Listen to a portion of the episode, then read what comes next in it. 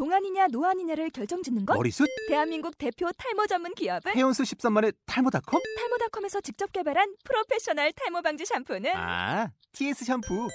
늘어진 두피 모공을 꽉! 단 한 올의 모발까지 꽉! 사용할수록 풍성해지는 나의 모발. 이제 탈모 고민 끝! TS 샴푸.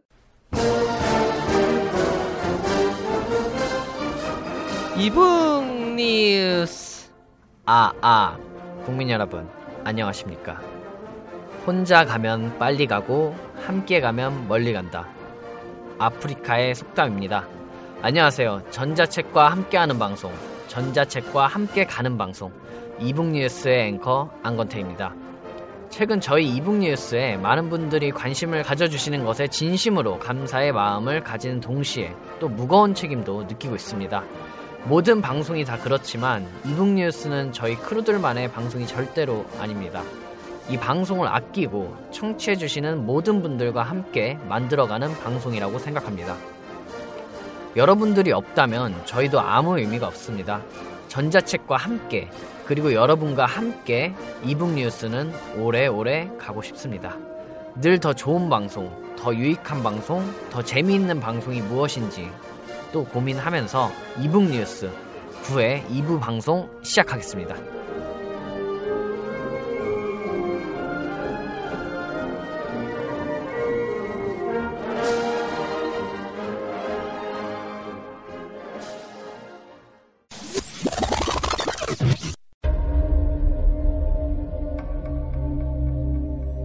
혹시 개와 늑대의 시간이라는 말을 들어본 적 있나?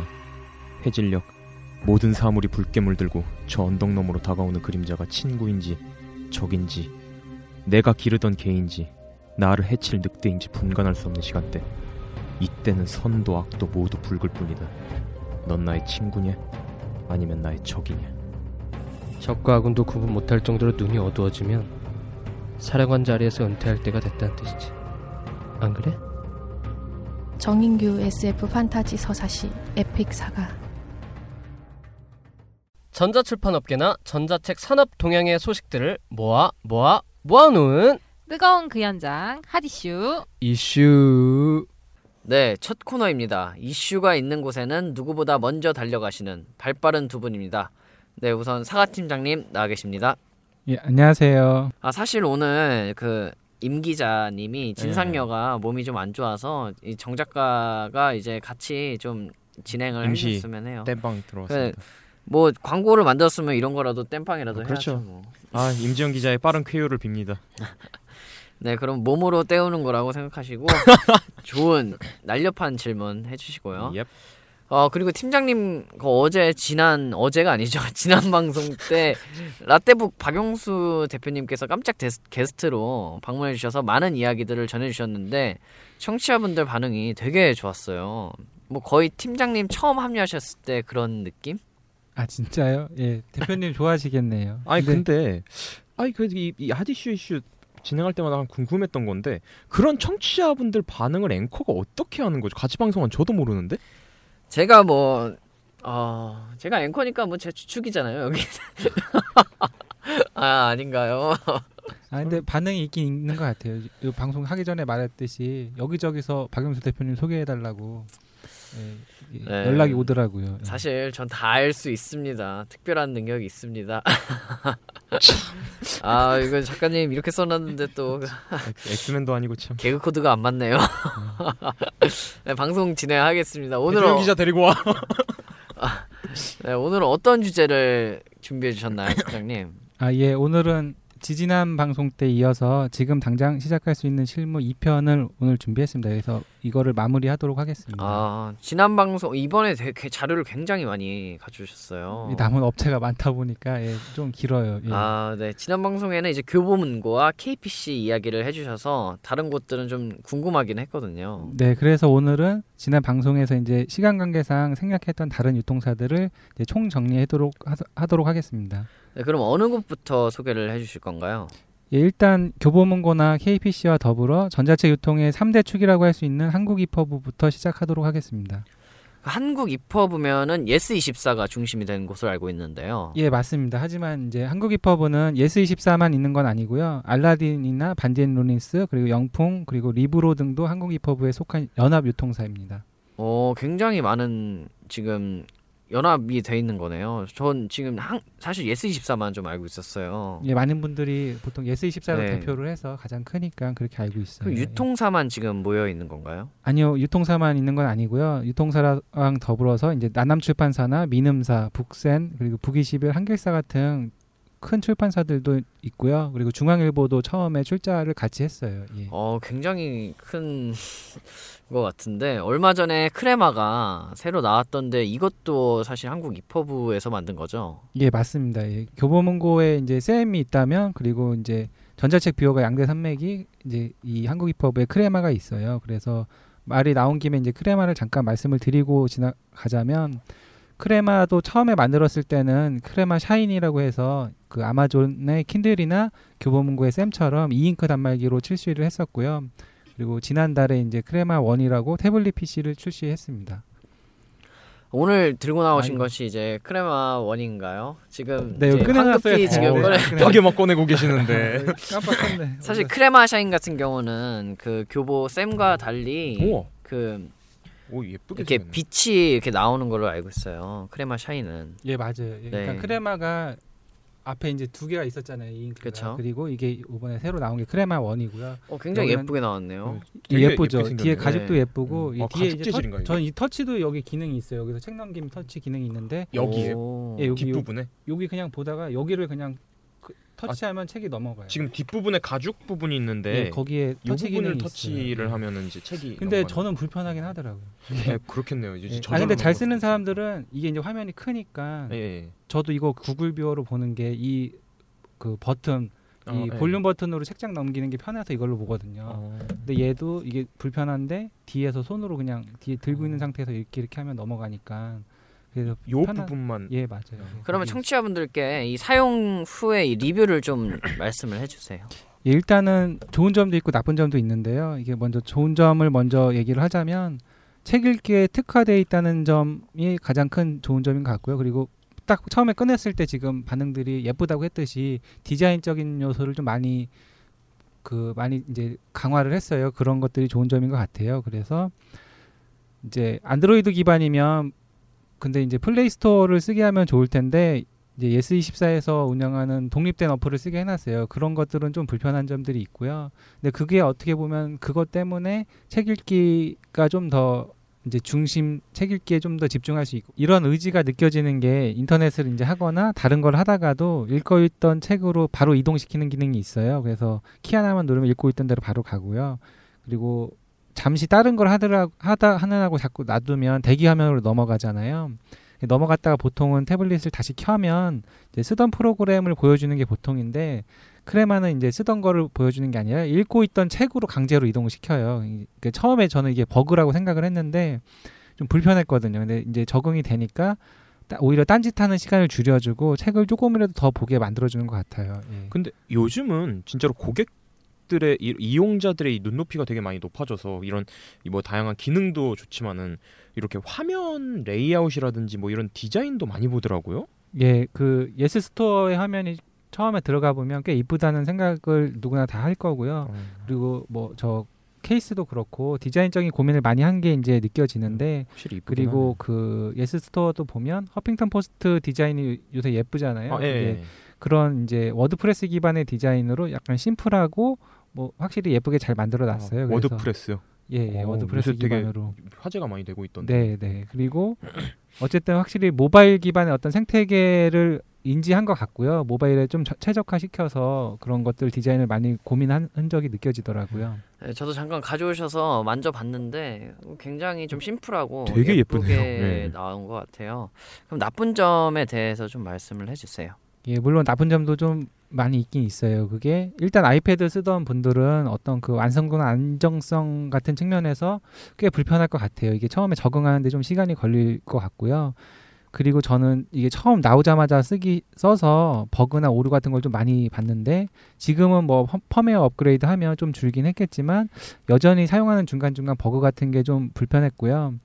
그리고 앞에서 이제 책 읽기에 집중할 수 있다라고 이제 장점으로 말씀을 드리긴 했는데 그게 사용자에 따라서는 그게 이제 좀 불편하고 단점으로 작용할 수 있어요. 그리고 어플이 좀 별로 없는 것도 그것도 좀 단점인 것 같아요. 사실 크레마 샤인 그때 단말기 단말기로 이 김민정 기자님이랑 제가 한번 붙어갖고. 찌그러졌죠. 네, 제가 찌그러졌죠. 예, 그때 그 이제 그 제 크레마 샤인 얘기를 하면서 이제 해, 얘기했던 게 펌웨어가 좀 많이 불안정하다 이런 얘기를 했었고 태블릿 같은 경우는 진짜 앱이 많은 걸로 알고 있거든요. 이거는 안드로이드 같은 경우는. 예, 일반 태블릿들은 무료로 일단 다운받을 수 있는 어플이 많으니까 그 다양하게 쓸 수 있는데 이거는 예스24에서 지원해주는 허락된 예스24 스토어 예스 스토어에서만 다운을 받아야 되다 보니까 쓸 수 있는 어플이 굉장히 한정돼 있어요. 그래서 그 책 읽는 거 아니면 별로 할 게 없어요. 심심할 수도 있고요. 뭐 물론 동영상을 볼 수도 있고 뭐 이것저것 할 수는 있지만 뭐 일단은 유료로 결제해야 되는 부분들도 많이 있고요. 무료로 여러 가지를 할 수 있다는 뭐 패드나 뭐 안드로이드 기반의 어떤 태블릿 PC랑 비교를 했을 때 그런 점은 좀 안 맞을 것 같아요. 그래서 태블릿 PC로 쓰겠다고 사는 사람들한테는 안 맞을 것 같고요. 아, 난 이거 사서 단말기로 책 열심히 봐야지. 그런 분들한테는 좀 추천할 만할 것 같아요. 독서 특화된. 그쵸, 예, 맞아요. 네, 아까 들어봤을 때 이 크레마 원이 독립된 기반에서 지금 진행이 된다고 돼 있었는데 보통 이제 그 단말기를 사용하시는 분들은 안드로이드 기반을 좀 선호하셔서 맞아요. 루팅을 많이 하고 있는 상황이에요. 그래서 예. 이번 크레마 원도 루팅을 할 수 있지 않을까요? 그쵸, 루팅 할 수 있죠. 뭐 지난 방송에 루팅 얘기 하던데 네. 예. 일단 루팅을 쓰면 태블릿 PC랑 처럼 쓸 수 있다고 많이 해요. 예. 그리고 뭐 루팅에 대한 것들은 방송 저번에도 단점으로 뭐 이것저것 얘기했잖아요. 어쨌든 그런 것들이 있어서 기본적으로는 그 사용자의 선택의 문제여서 제가 뭐 그거를 루팅 해라 마라라고 할 건 아닐 것 같아서 예. 그럼 팀장님은 뭐 개인적으로 어떤 태블릿을 쓰시나요? 저도 회사에 패드가 있긴 한데요. 잘 안 쓰긴 하고요. 그리고 제 개인 패드를 사기는 좀 그러 아깝잖아요. 회사에 패드가 있으니까. 그래서 일단은 그냥 저거를 크레마를 일단은 그냥 사용해 보는 하고 그, 그 기능에 맞춰서 여태까지는 써봤고요. 그냥 책 읽기 위주로 많이 써봤는데 루팅도 한번 해보려고요. 그래서 루팅 해보면 써보고서 루팅 해보고서 어떤지 한번 다시 말씀드리겠습니다. 네. 아마존 Kindle Fire도 이제 rooting해서 패드처럼 많이 사용을 한다고 아, 그쵸, 하는데 예, 예. 그러니까 네. 아마존도 처음에 퍼진 게 그 Kindle Fire가 사람들이 아마존이 그 독서를 진흥하기 위해서 막 보조금 같은 것들을 줘서 풀었잖아요. 그러니까 되게 싸, 굉장히 싸게 Kindle Fire를 사서 rooting해서 태블릿으로 쓴 거예요. 패드가 비싸니까. 그냥 애초에 그 아마존에서 Kindle Fire를 launching을 할 때 마케팅적인 그런 로고를 내세웠던 게 약간 저가형 태블릿 예, 네, 그게 그렇게 이제 사용할 수 있는 암암리 그러니까 공식적으로 루팅해서 써라라고는 못 하는 거고 네네네. 근데 롤 모델들을 보여줬어요. 그러니까 루팅해서 쓰는 롤 모델들 롤 모델들을 유튜브나 이런데 그냥 비공식적으로 음. 보여줘서 사람들한테 이거 니네 사서 쓰면 아이패드에 뭐 몇 분의 1 값밖에 안 되는데 패드랑 똑같이 쓸 수 있어 이렇게 퍼뜨렸어요. 그래서 그 마케팅을 많이 활용했죠 아마존은. 그럼 갈 길이 머니까 이제 본론으로 돌아와서 다시 한국 입법에 대해서 설명을 해주세요. 예, 다시 본론으로 이제 돌아가면 한국 입법부는 일단 유통사와 출판사들이 모여서 만든 유통 대행사고요. 그리고 유통 대행사이기 때문에 한국 입법부 스스로가 유통을 하는 건 아니고 그 안에 속해 있는 아까 말씀드린 뭐 예스나 알라딘 같은 유통사들한테 파일을 다시 줘서 실제 소비 실제로 소비자들은 그 유통사에서 이제 전자책을 소비하게 되는 거죠. 그럼 전에 말씀하셨던 KPC랑 같은 맥락인 건가요? 예, 맞습니다. KPC랑 일단 성격이 같고 같은 유통 대행사라고 보면 되고요. 일단 차이가 있다면 KPC는 출판사들이 주축이 돼서 만들었다면 이제 한국이퍼브는 유통사들이 주축이 되고 거기에 이제 출판사나 뭐 중앙일보 이런 데들이 같이 껴와서 그렇게 만들어진 거가 좀 다르고요. 그리고 현재 대주주는 이게 처음에 만들어 출자했을 때보다 예스24가 지분을 계속 더해서 예스24가 대주주인 걸로 알고 있어요. 그리고 그래서 교보문고와 함께 KPC와 함께 이렇게 3대 유통사라고 생각하시면 될 것 같아요. 저 지금 그 말씀을 듣고 보니까 좀 궁금한 게 생겼는데 이 KPC가 어떻게 보면 뭐랄까 컨소시엄 좀 전문 용어로 컨소시 여러 개의 회사들이 이렇게 뭉쳐서 만든 시스템이니까 네. 그런 거에 소속돼 있는 경우는 회원사라고 부르나요? 뭐, 예, 회원사라고 부르긴 하죠. 어. 예. 뭐 사람마다 다른데 뭐 출, 보통- 출자자라 출자사라고도 하고 음. 회원사라고도 하고 근데 별로 신경 안 써요 출판사들은. 아, 뭐라고 불러야 될지 참 궁금했었어요. 어, 들을 때마다. 아. 그러면은 한국 이퍼브 안에 있는 이제 예스 24와 알라딘 뭐 영풍 뭐 이런 같은 곳이 이제 식구라고 한 식구라고 생각해도 되는 건가요? 그러면은 그게 한국 이퍼브라는 울타리 안에서 이제 같은 식구라고 볼 수도 있지만 실제로는 이들이 경쟁 관계에 있기, 있기 때문에 뭐 식구라기보다는 이제 알- 뭐 예스 24나 알라딘이 서점이 따로 있듯이 이제 전자책도 이제 서로 따로따로 판매를 해요. 그래서 매출도 당연히 공유하지 않고요. 뭐 그래서 어... 뭐 연합전선을 띠고 있긴 하지만 서로 경쟁 그 안에서 경쟁하는 관계이기 때문에 이제 뭐 그런 것들을 관점으로 해서 전자책을 이, 이 방송을 들으시는 전자책 담당자 담당자 분들한테 팁을 좀 드리자면 신간을 보통 한국 이퍼브 담당자한테 이렇게 보내주면 한국 이퍼브에서 알아서 뭐 예스나 알라딘 이렇게 보내줘요. 근데 그럴 때 그냥 한국 이퍼브만 주고 끝나지 말고 예스나 알라딘 전자책 담당자들도 이제 인맥을 터놓고 그분들한테 아 우리 이런 책들 나왔습니다. 이렇게 그분들한테도 소식을 전하고 이벤트도 이제 그분들한테 연락을 해서 따로따로 진행을 하면 매출 증대에 많이 도움이 돼요. 그러니까 한국 이퍼브에만 주지 말고 이드 이 예스나 알라딘 각각의 경쟁 관계를 잘 활용을 하, 하면 더 좋을 것 같아요. 아, 저는 한국 입법부 안에 다 있다 울타리 안에 있다고 해서 다 뭐 친척 음, 친구처럼 이렇게 다 같은 편인 줄 알았는데 다 약- 무조건 이제 같은 편은 아닌 약간 거네요. 좀 전략적 그쵸, 동맹 예. 관계. 어, 네. 그렇죠. 그러니까-. 일단은 교보문고가 워낙 세서 그 교보문고와의 와 이제 대적하기 위해서 뭉친 거고요. 그렇게 해서 연합을 대- 연합은 했지만 어쨌든 그 안에 있는 사업 주체들은 서로 다르기 때문에 그 안에서 또 경쟁을 할 수밖에 없어요.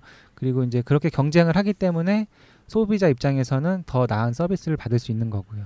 되게 흥미로운 지금 유통사라고 얘기를 해도 되나요? 한국 이퍼브를. 그렇죠. 예. 그리고 아 여기 지금 대본에는 안 적어놨는데 최근에 한국 이퍼브 중에 이제 예스24에서 되게 야심차게 크레마원도 내놓고 하면서 신사업을 막 벌이고 있어요. 그래서 독자들한테 이거는 팁이 될 건데 예스24에 가시면 하루에 100명씩 뭐 베스트셀러나 뭐 이런 책들을 무료로 받아볼 수 있어요. 그래서 오, 아침 9시에 리셋되면 거의 1시간 안에 다 동이 나니까 9시 되면 클릭하셔서 무료로 다운받으시면 좋은 책들 많이 보실 수 빠른 있어요. 손가락의 움직임이 필요할 네. 것 같은.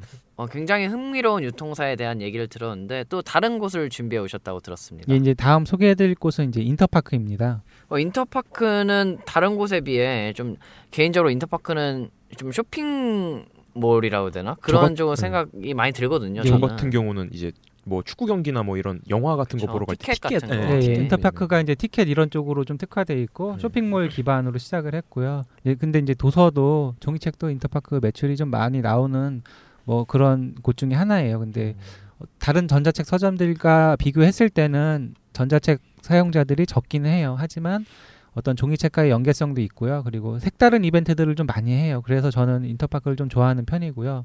물론 저희 회사도 인터파크랑 직거래를 하고 있고요. 어, 색다른 이벤트라면 어떤 이벤트가 있을까요? 뭐 예를 들어 보면 뭐 럭키백이라는 게 있어요. 뭐 한 권 가격으로 여러 개의 상품을 이렇게 구성해서 한 권만 최소 한 권을 사거나 아니면 뽑기를 해서 잘 뽑으면 뭐 3, 40권 세트를 주기도 하고 막 그래요. 그러니까 어 그 오늘 럭키백 뜬 거가 뭐냐면 문동에 있는 책을 세 권인가 네 권인가를 묶어서 만 만 오천 원인가에 이제 뽑을 살 수 있어요. 근데 만 오천 원을 내고 사면 최소 그 세네 권을 사는 건 기본이고요. 잘 뽑으면 그 세계 문학 전집을 통으로 다 받을 수 있어요. 만 오천 원. 원에. 어. 예, 뽑기예요, 뽑기. 그러니까 재밌어요. 그 뽑기 하는 재미로 뭐 그러니까 할만할 것 같아요. 애플에서의 그 럭키 박스처럼 그렇게 예, 예, 그러니까 쇼핑에서 럭키백이라는 게 있는데 그거를 이 도서 개념으로 갖고 온 거예요. 그러니까 어. 인터파크가 이렇게 좀 새로운 시도들을 많이 하더라고요. 그런 게 재밌어서 전전좀 좋아하고요. 그리고 어 일단 뭐 그런 걸 잘 뽑으면 세계문학전지 15,000원에 뽑으면 대박 나는 거잖아요. 그쵸. 뭐 뽑는 재미가 있으니까. 그리고 판매하는 입장에서도 뭐 그게 큰 부담이 안 되고요. 뭐 한 명 주는 거잖아요. 그 세계문학전지 전집 같은 경우는 그리고 그래 그렇게 하고 책을 더 많은 사람들한테 노출을 한다거나 그리고 추가 판매를 유도할 수 있고 그래서 이제 뭐 판매자나 구매자 양쪽한테 모두 좋지 않나 싶어요. 그리고 인터파크가 이제 다른 서점과는 달리 쇼핑몰 기반이다 보니까 뭐 쇼핑몰에서 운영하는 되게 생각들 자유로운 생각들 상- 자유로운 상품 기획 같은 것들을 좀 잘하는 것 같아요. 되게 재미있는 내용이었는데 뭐 다른 건 또 뭐가 있나요? 뭐 그 밖에 이제 저희가 했던 것 중에 인터파크랑 했던 것 중에 좋은 거를 소개를 드리자면 B2B 모델 있어요. 뭐 B2B 모델로 최근에 동부화재랑 제휴를 해서 동부화재에 어떤 상담을 하는 고객을 대상으로 전자책을 무료로 제공을 하는 거예요. 그러면 독자는 무료로 받고 대신 그 비용은 동부화재가 이제 지불을 대신 음. 해주는 거죠. 그러면 동부화재는 싼 가격에 좋은 제품을 이제 고객한테 줄 수 있고 고객을 동부화재 자기들이 원하는 상품을 소개하거나 그런데 끌어올 수 있고요. 출판사 입장에서는 원래 놔- 놔두면 뭐 판매가 그만큼 안 되겠지만 동부화재한테가 돈을 다시 대신 주니까 매출이 한 번에 몇 백만 원씩 매출을 또 끌어올 수 있어요. 그래서 서로 서로 또 좋은 모델인 것 같아요. 그게 그게 원래는 이제 그 책에 대한 구매 의사가 없는 독자한테도 이 동부화재가 돈을 대신 내주니까 책을 그런 독자한테 공급해주는 그런 의미가 있는 거죠. 아, 동부화재는 보험회사 아닌가요? 예, 맞아요. 어. 보험회사에. 그러니까 보험을 뭐 상담하는 사람들한테 책을 공짜로 주는 거예요. 예, 어. 자기들이 사서.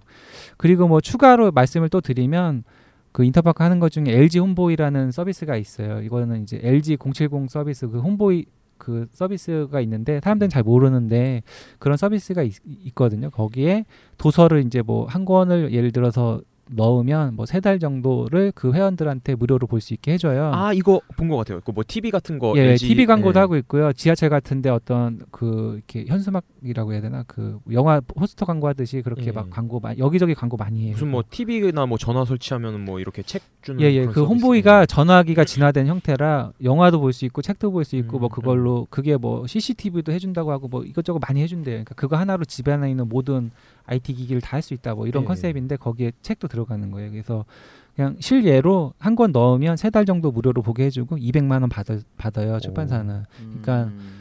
뭐 한참 잘 나가는 좀 민감한 베스트셀러나 이런 건 못 넣겠지만 그래도 좀 독자들이 알만한 것 중에 좋은 책들 선정해서 뭐 구간들 좀 많이 활용하는 것 같고요. 그렇게 하면 뭐 잘 이용하면 매출 증대에 많이 도움이 되고 있어요. 그래서 일반 B2C가 약하기 때문에 그런 시장의 한계를 이런 B2B 모델을 활용을 해서 잘 쓰면 매출에 많이 도움이 될 거라고 팁을 드리고 싶어요.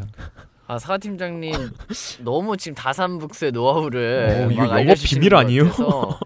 아, 사실 사장님이 좀 싫어하실 것 같아요. 아니 아니 저희는 뭐 알려드리는 거 뭐 얼마든지 알려드릴 수 있고요. 이게 어차피 조금만 부지런하고 그 사람들과 이렇게 소통하고 하다 보면 다 알 수 있는 거거든요. 이게 어려운 게 아니고요. 그리고 방송인데 노하우를 많이 알려드려야 이 방송이 흥할 테니까. 착한 방송. 역시 그리고 뭐 마인드가 되셨어요. 아, 아니 그리고 이거 말고도 이제 뭐 수익 만들 곳은 많아서 괜찮고요. 어, 자신감. 근데 아쉬운 거는 인터파크도 이제 꽤 좋은 사업자라고 저는 생각을 하는데 출판사들이 이제 전자책 단순 매출 로만 봤을 때는 좀 적다 보니까 좀 소홀히 하는 경향이 있어요. 그래서 그게 좀 아쉽고요. 물론 단순 B2C는 좀 부족한 건 사실이지만 이제 인터파크만이 가진 장점들이 있으니까 그걸 잘 활용하라고 조언을 드리고 싶어요. 인터파크 담당자분들을 만나 보면 정말 열심히 일하시거든요. 뭐 교보나 예스 리디 같은 다른 유통사에 비해서 사용자가 적다 보니까 인터파크에 이런 좋은 기획들이 이제 기지개도 못 펴고 사그라질까봐 좀 조금 자세하게 소개를 드렸습니다. 그래서 많이 알려져서 사용자도 많아지고 그리고 이런 이벤트들이 더 활성화됐으면 하는 바람입니다. 네, 지금 많은 정보와 함께 두 가지의 유통사를 이제 알아봤는데 다음 유통사는 이제 어딘가요? 예, 이제 다음 말씀드릴 곳은 리디북스입니다. 이제 많은 분들이 많이 아실 것 같아요. 이게 단일 B2C 판매로는 뭐 top 3 안에 들지 않을까 싶은 곳이고요. 그래서 많이 알려졌다고 생각을 하고 그리고 전자책을 하기 전에는 저도 이제 이런 회사가 있는지도 몰랐을 정도로 출판계 사람들한테는 잘 모르는 업체예요. 그러니까 근데 전자책 업계에서는 다 알잖아요. 그러니까 그게 B2C 모델이 활성화되어 있어서 이제 따로 설명이 필요 없을 정도로 많이 알고 계신데 뭐 저도 개인적으로 이 리디북스 뷰어를 좀 많이 잘 이용하는 뷰어 중에 하나고요. 어, 예. 뷰어가 굉장히 많이 나와 있는데 시중에 뭐 네. 왜 리디북스 뷰어를 선호하시는지. 뭐 여러 가지 이유가 있겠지만 사람들이 리디북스를 많이 이용하는 이유 중에 하나가 안정성이나 최적화 이런 이유가 있는 것 같아요. 그러니까 단말기가 많다 보니까 뷰어들이 단말기에 비, 단말 어떤 단말기엔 좀 불안정하고 뭐 이런 것들을 보일 때가 있는데 리디는 그런 단말기들 다 맞춰서 어떤 버그를 수정한다던가 그런 게 굉장히 발빠르고요. 그리고 뭐 간단히 이야기하면 리디북스가 발빠르게 출판사의 요구나 독자의 요구를 잘 활용을 아니, 잘 반영을 해줘요. 그래서 개선도 되게 제일 빠르고 사용하기가 제일 편하더라고요. 사실 리디북스 뷰어가 이렇게 평이 좀 좋긴 하더라고요. 예, 예, 예, 많은 좋죠, 예. 회- 그 제작사들이 벤치마킹하고 있다고 하고. 근데 전자책 뷰어가 그냥 어떻게 보면은 독자들에게 책을 이렇게 잘 보여주면 되지 않을까요? 어느 정도는 좀 비슷할 것 같은데 지금 아까 말씀하셨던 그러니까 말씀하셨듯이 발빠르게 독자의 요구를 반영한다는 게 구체적으로 어떤 것인지 확 와닿지가 않는데요. 예, 예를 들어서 설명을 드리면요. 뭐 저희가 최근에 후 시리즈라는 위- 어린이 위인전이 있어요.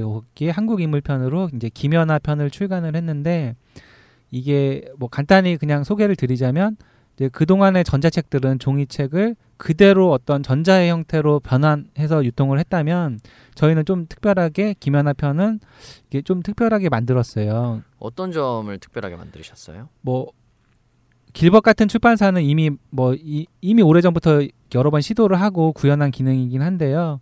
전자책 파일 안에 이제 어떤 이미지들을 움직이게 하는 거예요. 그래서 후 시리즈가 어린이 책이다 보니까 그냥 책을 그, 그냥 읽기만 하는 어떤 경험보다는 아이들한테 아이들이 패드로 볼 때 이왕이면 더 재밌게 몰입할 수 있게 어떤 그런 장치로서 중간에 이제 막 그림들이 움직이게 해놨고요.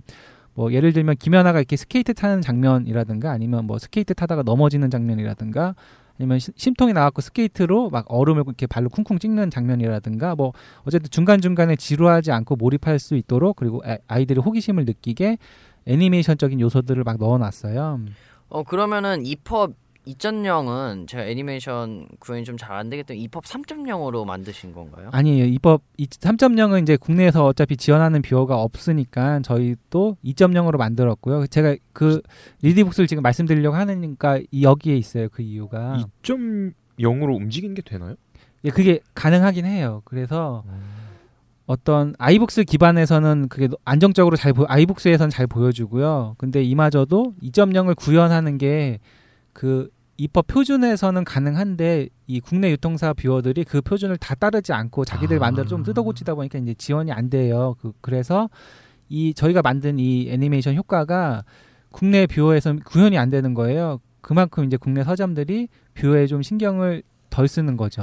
그러면은 이제 리디북스에서는 구현이 된다는 말씀을 하시려고 예, 거예요? 맞아요. 예, 리디북스가 그런 걸 잘한다는 게, 그러니까 다른 뷰어들은 뷰어들은 지원이 안 되는데 리디북스에서만 이게 제대로 구현이 되더라고요. 심지어 구글 플레이북도 구현이 아- 여기 될 줄 알았거든요. 근데 안 되더라고요. 근데 구글도 안 되는 걸 리디는 해놓는 걸 보니까 그만큼 리디북스가 어떤 콘텐츠 공급자나 독자를 위해서 발빠르게 움직이고 대응을 잘 열심히 하고 있다는 게 이제 전자책을 사용하면서 종종 느껴지는 거예요.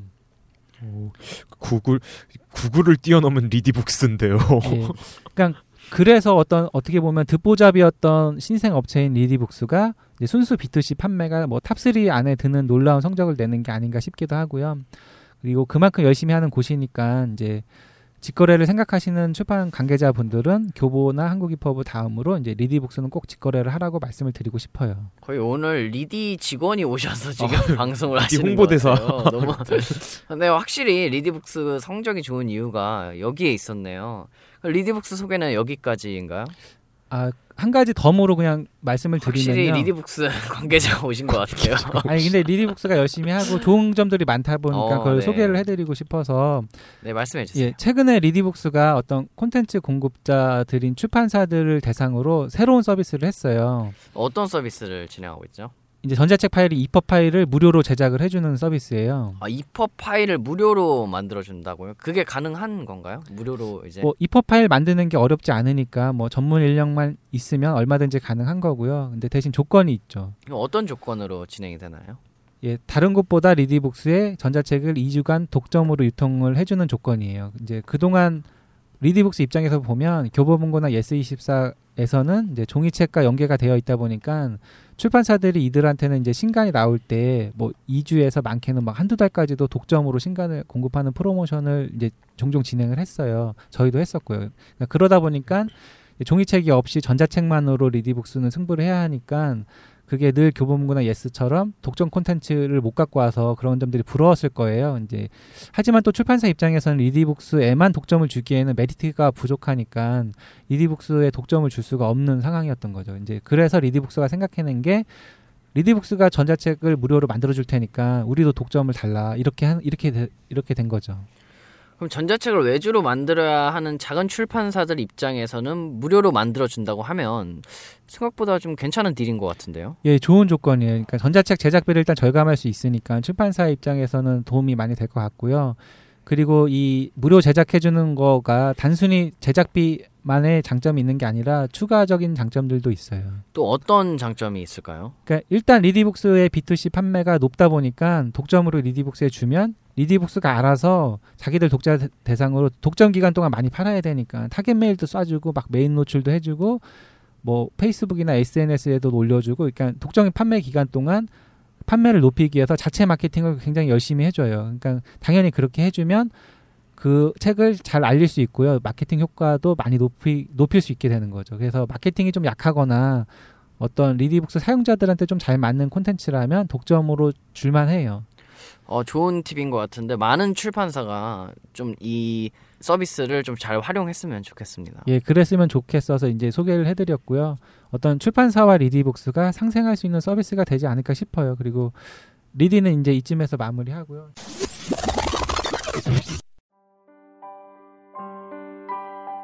이메일이 그냥 메일이 되었듯 이북도 그냥 북이 될 세상을 위하여 책의 경계를 허물고 패러다임을 바꿉니다. 당신의 손 위에 서점을 짓는 일, 당신의 손 위에 책을 펴는 일. 당신의 손 위에 세우는 우리의 철학. 새로운 책 세상의 must use. 리디북스. 다음은 북큐브를 말씀드리겠습니다. 어, 네. 북큐브. 드디어 이제 북큐브가 나왔습니다. 청취자분들. 좀 더 집중해 주시고 네, 이제 북큐브는 사실 저희도 몇 번 만나뵈고 뵌 적도 있어서 좀 반가운 것 같은데요.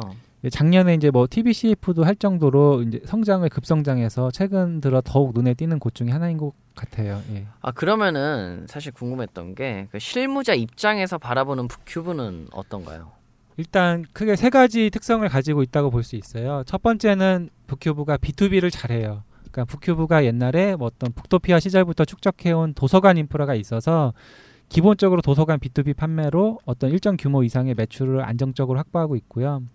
뭐 출판사의 대표님이나 어떤 전자책 담당자들의 의사결정의 문제이긴 하지만 도서관에 전자책을 납품하는 정책을 갖고 있다면 북큐브랑 직거래를 하면 좋을 것 같아요. 그리고 두 번째는 B2BC예요. 그러니까 B2BC가 전에 설명을 드렸듯이 자체 판매가 아니라 뭐 티스토어 북큐브를 거쳐서 티스토어를 판다거나 이런 것들을 말을 하는데요. 티스토어를 예를 들면 이제 티스토어가 오픈 마켓이다 보니까 교보문고나 한국이퍼브 뭐 각종 유통사들이 다 그 티스토어에 책을 공급을 해요. 그러다 보니까 이제 같은 책이 검색을 하면 하나의 책인데 막 세 권 네 권씩 걸리게 되고 그렇게 돼요. 그러면 이때 같은 책도 이제 검색을 하면 상위에 오르게 하거나 노출을 더 잘 되게 해서 누가 더 잘 파느냐 이런 문제가 오는데 제가 체감하기에는 북큐브가 이제 다른 곳들보다 이런 부분들을 좀 더 공을 들여서 잘 파는 것 같더라고요. 그러니까 티스토어라는 동일한 마켓에서도 같은 책도 북큐브를 통하면 좀 더 잘 팔린다고 좀 경험상으로 느꼈고요. 그런 점에 있어서 B2BC가 북큐브가 좀 신경을 써주는 특징을 갖고 있는 것 같아요. 그리고 세 번째는 19금 로맨스나 장르 소설인데요. 이거는 어떤 북큐브는 일단 로맨스나 19금 전문 브랜드인 로맨스 스토리라는 곳은 imprint를 갖고 있고요. 그리고 판타지 전문인 스토리 큐브라는 브랜드를 갖고 있어요. 그러니까 이들의 매출이 꽤 큰 걸로 알고 있어요. 저희도 이들 매출을 좀 보면서 좀 부러운 감이 있고 많이 배워야지 할 정도로 매출이 잘 나오고 있고요.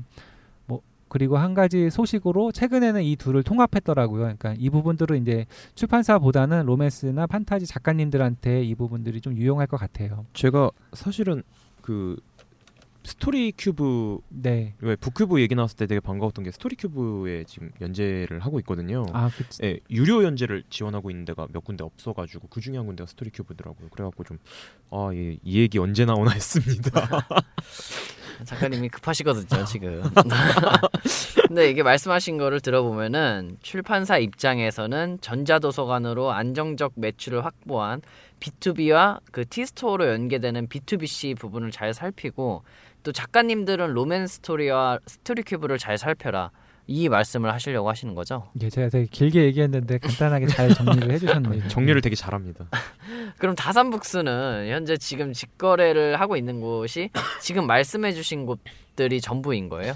아니요, 한 곳이 더 있습니다. 이게 와이트북스라는 곳인데요. 아, 그 영풍문고에서 하는 곳이죠? 예, 맞습니다. 영풍문고가 혼자 만든 건 아니고요. 영풍문고랑 YBM이 함께 이제 합작으로 아, 만든 YBM도 같이 만든 건가요? 네, 같이 어. 만들었어요. 오, 와이투북스를 들어보기는 했는데 여기는 직거래를 하기에는 좀 매출이 적지 않나요? 매출 자체만으로 보면 저희 내부 기준으로 직거래할 매출은 안 나오고요. 그냥 KPC를 통해서 공급해야 되는 곳이죠. 근데 왜 직거래를 지금 하고 계신 거죠? 이제 처음에는 매출이 얼마 나올지 모르는 상황에서 어떤 화이트북스라는 서비스가 좀 잘 자리 잡기를 바라는 마음으로 지원해드리고자 하는 마음으로 이제 직거래를 시작을 했고요. 근데 지금은 조금 다른 이유로 직거래를 유지하고 있어요. 다른 이유로 하니까 좀 궁금해지는데 어떤 이유로 직거래를 하고 계시죠? 이게 이게 화이트북스가 이제 영풍문고라는 오프라인 매장을 가지고 있다 보니까 종이책과 연계해서 이벤트를 할 수가 있어요. 그 예를 들면 뭐 종이책과 전자책을 묶어서 프로모션을 기획한다든가 이렇게 할 수 있는데 그걸 하게 되면 영풍문고 이제 매장에서 해당 이벤트를 위해서 매대를 설치해주는 설치를 해주게 해주게 되거든요. 그러면 이제 출판사 입장에서는 서점의 매대라는 게 어떤 책의 발견 가능성을 높이는 굉장히 중요한 의미 이기 때문에 이걸 돈 주고 사서라도 해요. 근데 그러면 광고비가 많이 드는데 이제 전자책 매출은 높지 않아도 이렇게 매대를 차지할 수 있는 기회를 갖게 되니까 종이책을 노출할 수 있는 효과를 가져올 수가 있어서 이런 부분들을 잘 활용을 하, 고 있습니다. 그 직거래를 한 이유가 꼭 매출에만 있는 것은 아니네요. 예, 맞습니다. 저희가 이제 구글을 직거래하는 것도 매출을 기대하기보다는 어떤 모든 안드로이드 폰에 기본적으로 설치되어 있는 플레이스토어라는 플랫폼에 저희 책을 노출하려는 전략도 포함되어 있는 거랑 같은 이치입니다. 어떤 광고비 대비 책 매, 책 판매 매출의 효과가 굉장히 극소하기 때문에 광고도 함부로 진행을 못 하거든요. 그러니까 중소 출판사는 이제 광고에 돈을 투자하기에는 리스크가 너무 크기도 하고 어떤 여러모로 출판사 입장에서 책의 노출을 넓히는 게 굉장히 중요합니다. 그래서 책의 발견 가능성이라는 이 부분이 너무 중요해서 다음에 따로 한번 준비를 하도록 하겠습니다. 네, 책의 발견 가능성은 꼭 전자책 관계자가 아닌 모든 출판 관계자분들이 궁금해 하실 것 같습니다. 네, 저희도 항상 이 책의 발견 가능성을 계속 찾고 있어요. 그래서 저희 사장님도 너무 궁금해하시는 영원한 주제가 이거 같아요. 사실 책이라는 게 노출이 안 되면은 만들어 안 없는 거나 마찬가지잖아요. 그렇죠, 예. 그래서 더 중요한 알리는 거죠. 방법이 저 음. 하긴 모든 것들이 노출이 안 되면 저희 방송 같은 경우도 노출이 안 되면은 뭐, 뭐 들어주는 사람 의미가 없- 없는 거죠. 의미가 없는 네. 건데요. 뭐. 이제 끝으로 마지막으로 이제 한 곳을 더 소개를 해드리도록 하겠습니다. 어 어디를 마지막으로 준비해 오셨습니까? 예, 이달에 이제 오픈할 예정인 태본북스라는 곳입니다. 아, 태본북스라면 저희도 런던 도서전에서 인터뷰를 해왔었었어요. 그, 하지만 아직 서비스를 시작하지 않아서 어떤 곳인지 아직 많은 분들이 궁금해 하실 것 같아요. 예, 일단은 기존 유통사들이 입법 2.0 기반의 콘텐츠를 유통하고 있다면 태본북스는 3.0 기반을 중심으로 서비스를 시작하는 것 같아요. 그러니까 저도 아직 많이 써보지는 않고 이제 잠깐 써봤는데요. 그리고 담당자들을 통해서 주로 이야기를 많이 드- 전해 들은 거라서 정보가 이렇게 완전하지 않지만 제가 아는 부분까지 설명을 드리겠습니다. 일단 태본북스는 GS 홈쇼핑이라는 기업과 그리고 RHK라는 출판사가 이제 함께 만든 곳으로 두 가지 특징이 있어요. 이첫 번째 특징은 방금 말씀드린 3.0 기반의 서비스 중심이라는 거고요. 물론 2.0 기반의 콘텐츠들도 다 가지고 있습니다. 그리고 이제 마- 제가 만들고 있는 책을 좀 몇 권 봤는데 단순히 그냥 3.0이라서 애니메이션 효과 넣고 이렇게 한 거 아니거든요. 되- 굉장히 많이 처음부터 3.0을 만들기 위해서 기획을 처음부터 제대로 만들고 있더라고요. 그래서 뭐 특히 뭐 우주의 신비, 뭐 인체의 신비 뭐 이런 식으로 어떤 뭐 어린이나 청소년들한테 시청각 교육 자료로도 많이 좀 잘 쓰이게 되지 않을까 싶어요. 예. 근데 아까 듣기로 다산북스도 태본북스와 함께 준비하고 있는 책이 있다고 들었어요. 예, 저희 아까 말씀드린 후 시리즈를 또 여기랑도 같이 하고 있는데요. 이게 이제 어린이 위인전인데 저희가 이 책을 미국에 수출하는 하고 영문판으로도 만들어 놓은 게 있어요. 그래서 물론 한국에서는 한글판에 비해서 영문판은 좀 국내 수요는 조금 적긴 한데요. 이거를 지금 3.0 버전으로 만들고 있습니다. 그럼 3.0이라면 어떤 식으로 이제 구현이 되나요? 예, 이제 영문판이라 보, 영문판이라 보니까 어떤 종이책에는 영어를 읽어주는 MP3 CD를 같이 구성을 해놨는데요. 그게 이제 따로 그냥 CD를 틀어놓고 책을 읽는 그런 방식이라면 이 3.0 전자책에서는 영어를 네이티브가 읽어주면서 그러면 그 읽는 부분이 노래방에서 노래 가사가 이제 글씨 색깔이 이렇게 바뀌면서 지나가듯이 네이티브가 읽어주는 부분이 색깔이 변하면서 이렇게 지나가요. 오, 재밌겠는데요. 어. 이거는 저도 사서 봐야 될 것 같은데요. 예, 저도 이게 만든 게 이게 테, 테스트로 만들어 처음에 한걸 만들었는데 너무 좋은 거예요. 그래서 근데 이게 팔 데가 없잖아요. 3.0이 지원을 안 해주니까 근데도 만들고 싶었는데 태본복스가 이제 런치 이런 걸 하고 있다는 소식을 듣고 이제 같이 만들게 된 거죠. 그래서 일단 재미도 있기 하- 재미도 물론 있, 있지만요. 무엇보다도 일단 교육적인 효과가 굉장히 좋더라고요. 그러니까 어른들도 그거를 보다 보면 듣기 연습과 읽기 연습이 같이 되고요. 영어 공부가 되게 저절로 되고 그리고 영어 자체가 쉽다 보니까 어른들한테도 영어 공부가 잘 되고요. 그리고 아이들 눈높이에서 이제 꼭 영어로 애니메이션을 보는 것처럼 재밌게 몰입이 되게끔 이렇게 구현을 해놨고요. 그러다 보니까 교육적 효과가 있어서 부모님들이 굉장히 좋아하세요. 그리고 애들은 재밌어서 좋아하고 그래서 지금은 이렇게 계속 테스트를 거쳐서 지금 이제 마무리 단계에 와 있습니다. 국내 유일의 3.0 기반의 유통사라고 하니까 굉장히 기대가 되는 것 같습니다. 예, 전에도 3.0 기반의 그 유통사들이 있었잖아요. 이제 조금은 이른감도 있어서 지금 없어졌는데 이렇게 새로운 서비스가 나온다고 하니까 좋죠. 그러니까 앞으로 기대가 많이 되는 곳 중에 하나고요. 그리고 태범북스의 이제 두 번째 특징은 이게 좀 중요해요. 미국 시장을 개척하는 부분인데요. 이 부분이 이제 태범북스의 외부 사람들은 잘 모르시는 부분이라 제가 이 부분을 좀 설명을 드릴게요. 그러니까 앞에서 말씀드린 게 태본북스가 모태가 GS 홈 쇼핑이랑 RHK라고 말씀을 드렸잖아요. 이 RHK가 랜덤하우스 코리아인데 이게 이제 원래는 미국 건데 우리나라에서 인수했잖아요. 여기 대표님이 국내 최대 에이전시인 에릭 양의 그 양 대표님 그 유명하신 아, 에릭 양의 대표님이신가요? 네, 에릭 양의 그양 오. 대표님이세요. 네. 예. 이분이 이제 해외 시장에 대해서는 워낙 그 해외 판권이나 이런 거를 에이전시 역할을 오래 하시다 보니까 국내에서는 거의 넘버원 손- 손에 꼽히는 음. 전문가이시고요. 그러니까 태본북스는 처음부터 어떻게 보면 그 전에 3.0 기반의 유통사들이 망했잖아요. 그러니까 국내 유통 시장에서 3.0만으로 승부하기는 어렵다는 거를 스스로 알고 있기 때문에 처음부터 해외 시장을 개척할 거 개척을 해서 안정적인 수익을 만들겠다는 전략을 갖고 시작하는 것 같아요. 그러니까 북큐브 말씀드릴 때 전자도서관을 갖고 있으니까 B2B 매출이 안정적으로 매출을 깔고 간다. 그렇죠. 그리고 교보문고랑 샘 교보문고의 이제 샘 서비스랑 카카오 페이지라는 서비스가 작년에 거의 비슷한 시기에 시작을 했는데요.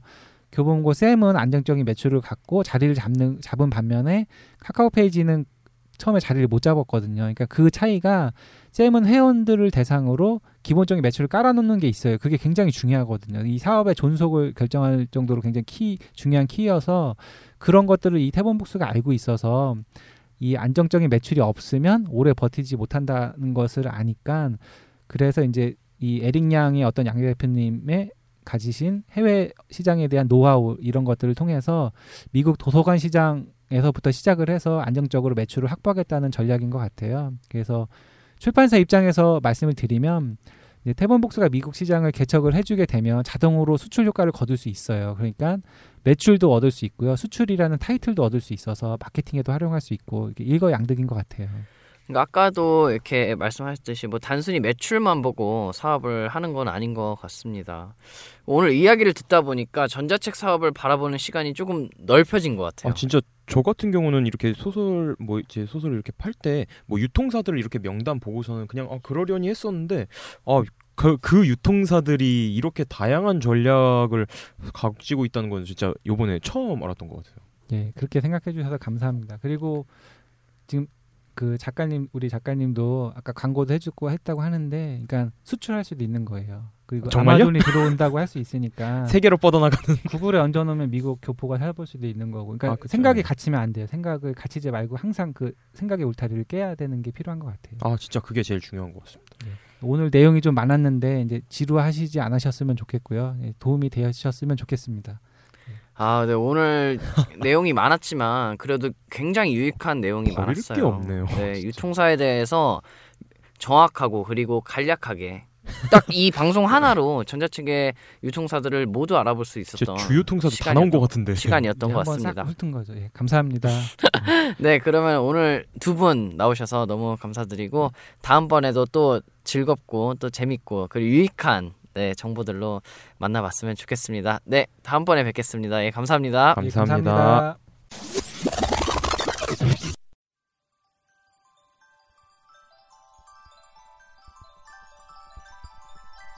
나 별에서 왔어. 별이요? 하늘의 별. 우리 집에 놀러 오고 싶으면 하늘로 올라가면 돼. 참 쉽지. 너도 할 수 있어.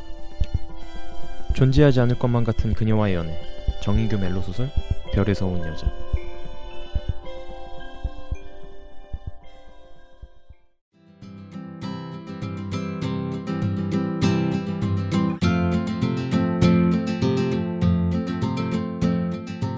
네, 얼마 전에 서점에 갔는데 책 한 권이 눈에 들어오더라고요.